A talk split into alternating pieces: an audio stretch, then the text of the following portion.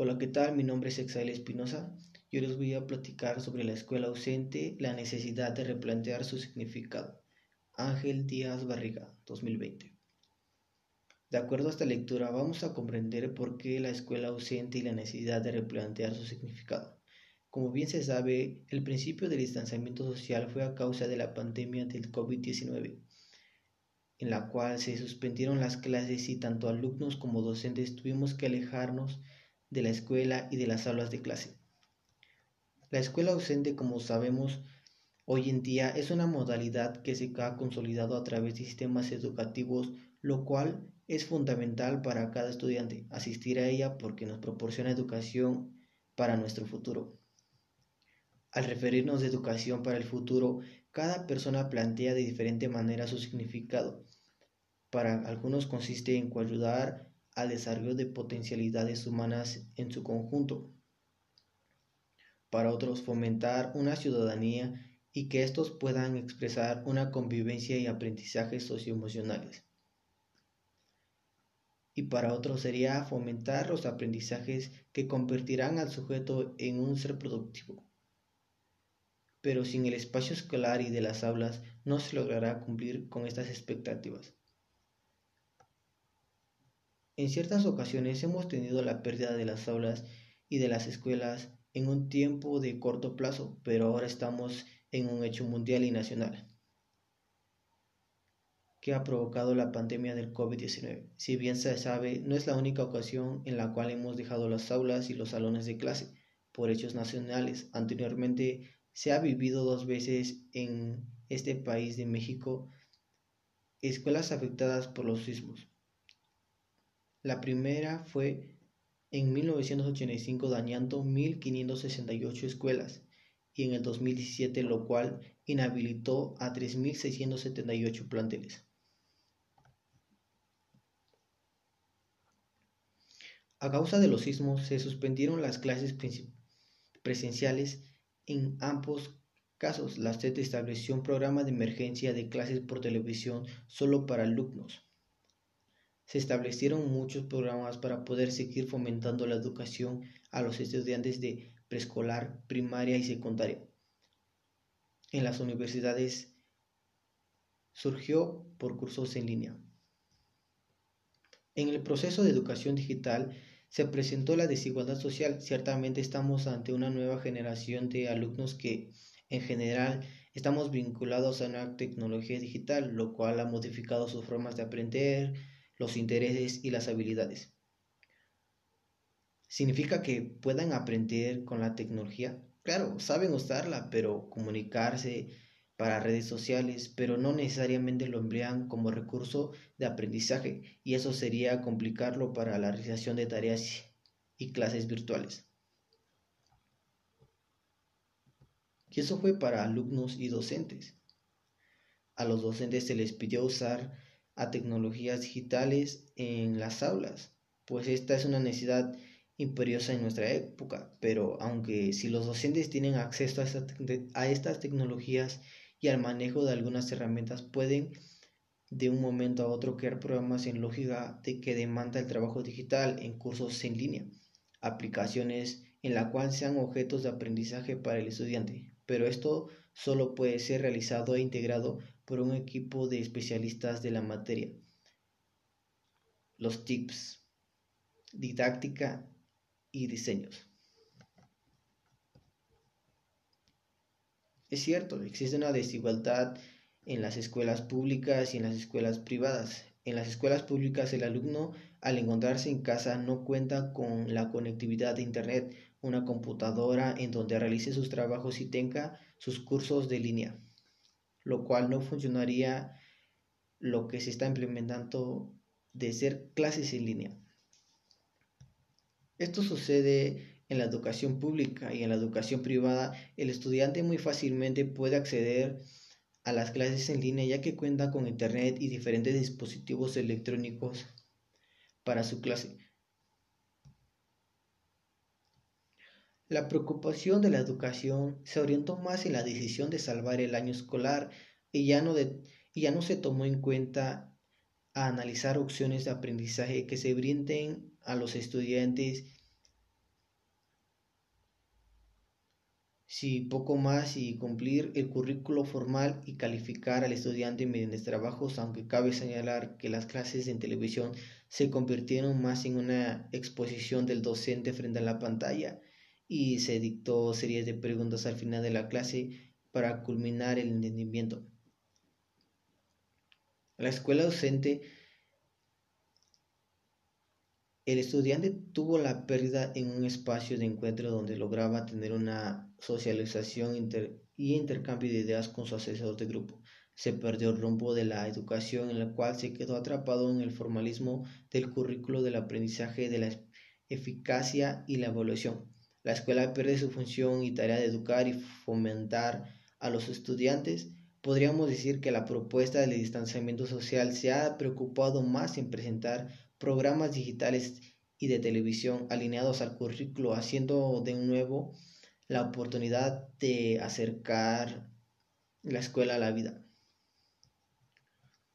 Sin más que nada, esto hace que el estudiante, en lugar de estar enfocado en realizar sus trabajos, está más enfocado en lograr entregar los trabajos solamente como cumplir su tarea para que el docente no le dé una calificación promedio menor que 5, lo cual está afectando su entendimiento al estudio, al estar realizando en la cual solamente asiste a clases en línea para no perder una participación o y, y los recursos de la tecnología es más complicado el estar realizando cada una de estas actividades y el estudiante no cuenta con dispositivos electrónicos. Hola, ¿qué tal? Soy Exael y hoy vamos a dialogar de la lectura El hogar y la escuela, lógicas en tensión ante la COVID-19. Gabriela de la Cruz Flores, 2020. La pandemia ha implicado muchos cambios en hogares, lugares de trabajo, escuelas y entre otros es un traslado forzado de actividades escolares a ser dinámicas familiares. Esto ha generado conflictos y han surgido discusiones en las propias instituciones sociales, ya que no, no existe como una relación entre el estudio y el hogar. El propósito es analizar algunas tensiones del hogar y de la escuela. Están implicados cinco dimensiones. Cabe mencionar que dichas tensiones son resultado de la pandemia. Tensión número uno, actividades laborales versus actividades escolares. Existen datos que permiten visualizar posibles escenarios que viven las familias ante la pandemia dependiendo de su condición laboral, ya sea formal o informal. En el campo laboral formal son para quienes siguen yendo a sus centros de trabajo, ya sea para ah, debido a que sus actividades son impredecibles o por la mezquita de sus empleadores. Por otra parte, los que trabajan en casa enfrentan dificultades para armonizar tiempos y demandas laborales, lo que provoca frustración, altos niveles de estrés y un franco desgaste físico y emocional. En otro caso, los que trabajan en sectores sociales, los que sobreviven del campo laboral informal, quienes representan al cuartil número uno del nivel socioeconómico. Las personas que trabajan en este sector han visto reducidos sus ingresos por el condicionamiento de sus clientes. Tensión número 2. Dedicación al estudio versus características en el hogar. Debido a la contingencia sanitaria, el 20 de abril la SED desplegó el programa Aprende en casa para la educación básica, en la cual está integrada una serie de recursos y materiales transmitidos por televisión y línea. El programa proporcionó, proporcionó a los hogares televisión, lo cual representa 92.5% y aquellos con acceso a televisión de paga representa un 45.9%. El catálogo del programa Aprende en casa. Dejaba al lado uno de cada dos niños y niñas y docentes que no contaban con acceso a Internet en el hogar, obligándolos a que las actividades programadas las vean por televisión. Aunque en unas ocasiones puede que no puedan contar con la televisión en la mano en la cual no pueden realizar sus estudios. Debido a las desigualdades de este programa, fue incapaz de atender con equidad y justicia a los sectores más desfavorecidos en México, ya, ya que en el 2018 México contaba con 11.1% de la población que carecía de calidad y espacios para la vivienda debido a que debido a este motivo los maestros ya sea por iniciativa propia o integrados en colectivos ibas haciendo uso de los recursos disponibles en cada hogar. Sin embargo, al no realizar esto rendiría frutos si no prioriza la atención con claridad y con calidad con los grupos más vulnerables. Tensión número 3. Armonía familiar versus violencia. La investigación educativa ha podido indagar acerca sobre la armonía familiar. Se ha llegado a saber que el apoyo familiar tiene una suma importancia para mejorar el aprendizaje en las aulas y en la actitud del estudiante. De igual manera, se ha logrado demostrar el impacto de las expectativas positivas hacia los alumnos en el logro educativo y la importancia de estilos de aprendizaje. Las características de los entornos familiares que favorecen la actitud de la autoeficacia y la autoestima de sus integrantes. La naturaleza de los valores constituye a la formación de ciudadanos libres y con capacidad de decisión. Sin embargo, en los hogares con violencia, las estructuras familiares se vuelven inestables y poco propicias para favorecer el aprendizaje de los niños en estos hogares difícilmente hay condiciones para el estudio y el apoyo de los padres se tornan imposible debido a la violencia que ejerce ya sea la madre o el padre de familia. A los niños y a las niñas que sufren violencia fuera en sus hogares, las escuelas no solo son un espacio de aprendizaje, sino para ellos son, es una área de protección, contención y ternura para ellos, de acuerdo al estudio realizado por la UNICEF sobre la violencia contra la niñez en México consigna que las formas de violencia más comunes en el hogar están asociadas en las prácticas disciplinarias violentadas, los descuidos y el maltrato psicológico. 2019. Tensión número 4. Demandas de la escuela versus apoyo académico familiar. De la escuela en la casa ha hecho patente que los procesos de enseñanza requieran formación y profesionalización como en la función de docentes. El apoyo académico familiar ha presentado diferentes dificultades al estar realizando actividades de confusionamiento como no contar con estrategias que favorecen el aprendizaje de sus hijos, dificultades para expresarse, poca comprensión sobre los métodos que utilizan los profesores en clase, eh, estas son algunas de las dificultades que se han presentado en los padres de familia por no contar con un nivel educativo superior a sus hijos. Tensión número 5. Control escolar extremos versus autocorrección. Autorregulación.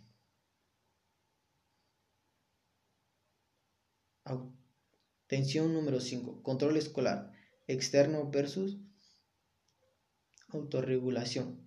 Si hay algún que caracteriza a nuestro sistema escolar es su estructura altamente jerárquica. Durante décadas las escuelas de educación básica han incrementado planes y programas de estudio que poco a poco han contribuido a la autonomía y al desarrollo de habilidades para comprender y aprender a aprender.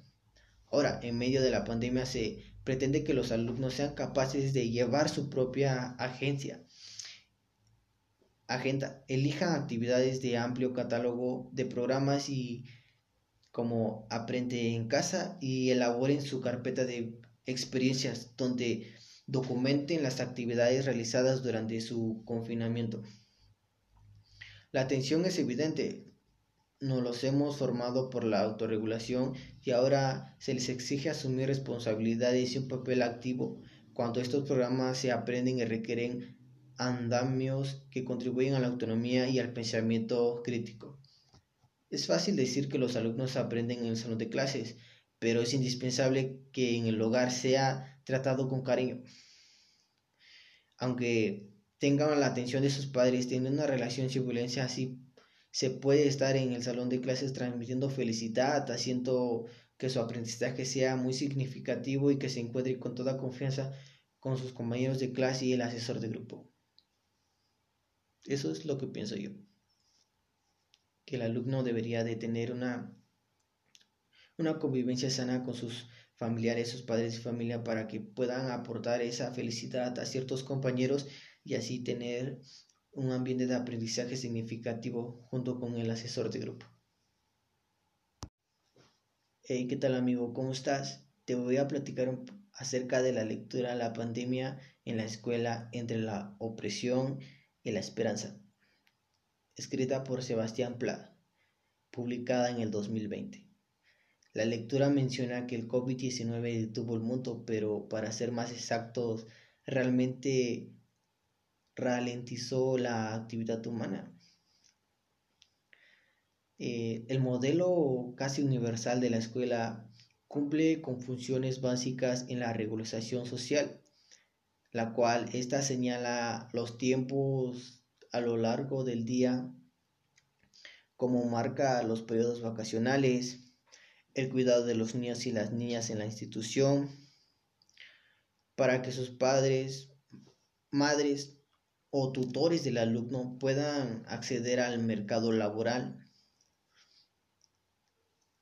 Pero al cerrar estas instituciones educativas, eh, o podríamos decir espacios físicos, se canceló un lado creativo, es decir, sus, sus potencialidades liberadoras, lo cual de ahí surge para el alumno, para, no sé, para salvar el año escolar y la creación de las carpetas de experiencia, lo cual sería una verificación y calificación de, sus tareas, de su propio esfuerzo, donde la, la escuela lo conserva, mm, conserva su función calendárica de algunos ciclos sociales y está respetando sobre la entrega y de tareas. El COVID-19 no detuvo la inercia escolar, solo la sacó de la escuela y, la puso en casa, pero tampoco tuvo una de sus funciones centrales. No se detuvo lo que es la esperanza de, poder tener un mejor futuro, la esperanza de, de que en este momento no sean afectados las niñas, los niños, como si la escuela fuera una especie de manto protector ante los traumas por venir. Menciona Salovsesid en su idea la única forma racional de salvarnos de la pandemia es a través de una acción colectiva. Desde las organizaciones internacionales hasta el trabajo comunitario de lo local. La aplicación del tiempo también afecta a los docentes quienes seguirán en función en cualquier hora, en cualquier hora del día y en cualquier día de la semana. Este, la pandemia como un hecho total este, afecta a todos los ámbitos de la sociedad. uno de sus mayores riesgos es la creación de la escuela total.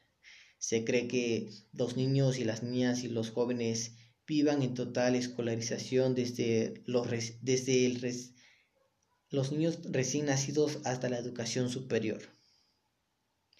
Bueno, ¿esto en qué nos afectaría? Bueno, este, este igual, eh, de todos modos, este, el COVID-19 aún está, no podremos volver a las instituciones educativas hasta que se pueda tener un, un semáforo verde para poder volver a las instituciones y en la cual tener esos ambientes de aprendizaje significativos en las aulas.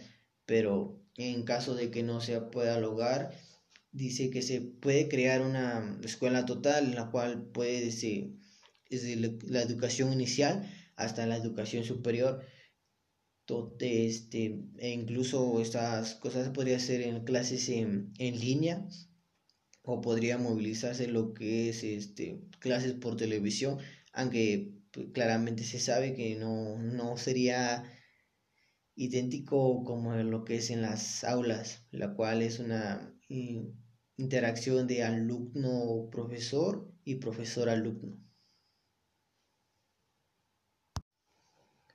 ¿qué tal? Mi nombre es Exael y les voy a platicar acerca de la lectura Desigualdades Educativas y la brecha digital en tiempos de COVID-19, escrito por Marion Loif, publicado en el año 2020. Se han generado muchas desigualdades educativas en México desde que se surgió la dicha pandemia del COVID-19. Los factores que condicionan el acceso a la educación de calidad en línea son la clase social, la raza, etnia, el género, la ubicación geográfica y el tipo de institución educativa al que pertenecen. Esos factores consideran la llama brecha digital, entre los que pueden aprovechar la TICS y los que quedan excluidos de ella.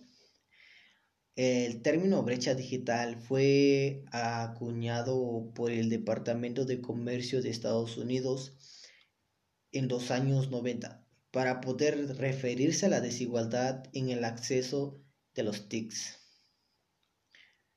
Más que nada las desigualdades educativas surgen al estar empleando los tipos de programa para las clases en línea ya que existen diversos estados en que no cumplen con el porcentaje adecuado para poder estar implementando las clases vía Zoom o de en línea. Lo cual el, el acceso afecta más que nada estudiantes desde el nivel preescolar hasta el universitario. En México la brecha digital tiene consecuencias particularmente nocivas y de largo alcance, sobre todo por la incidencia, incidencia en el sistema educativo. Incluso para, para el nivel superior, la brecha aún es más marcada. Tiene un porcentaje del 81% de los más pobres que no cuentan con internet ni con computadora en sus hogares, comparado con el 3% de sus pares más ricos y en promedio un 40% que tiene acceso a las TICs en su hogar. En México existen algunas iniciativas en este sentido de la UAM. Anunció en abril que donaría 3.865 tablets equipadas con tarjeta de internet a alumnos en condición vulnerable.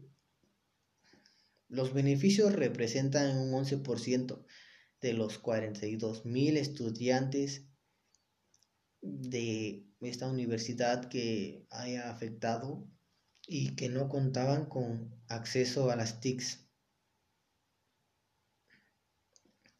Se sabe bien que debido a la pandemia se han cambiado muchas cosas. Mm, vivido que un estudiante no puede ser el, no puede tener un aprendizaje significativo si no se encuentra en las aulas.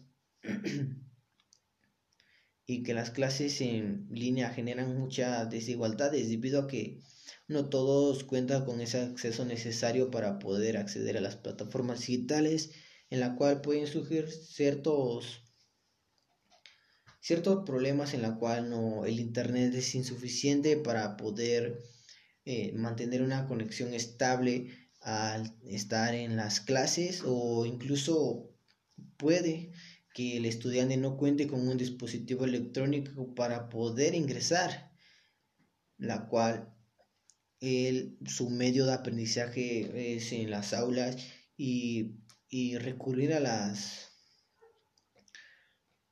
a las clases virtuales es, es un cambio muy drástico, es algo que posiblemente este, no pueda aprenderse de manera significada, pero, pero igual una comprensión, este, tal vez no, no demasiada, pero lograr comprender algo si si pueda, si, pueda ser de beneficio.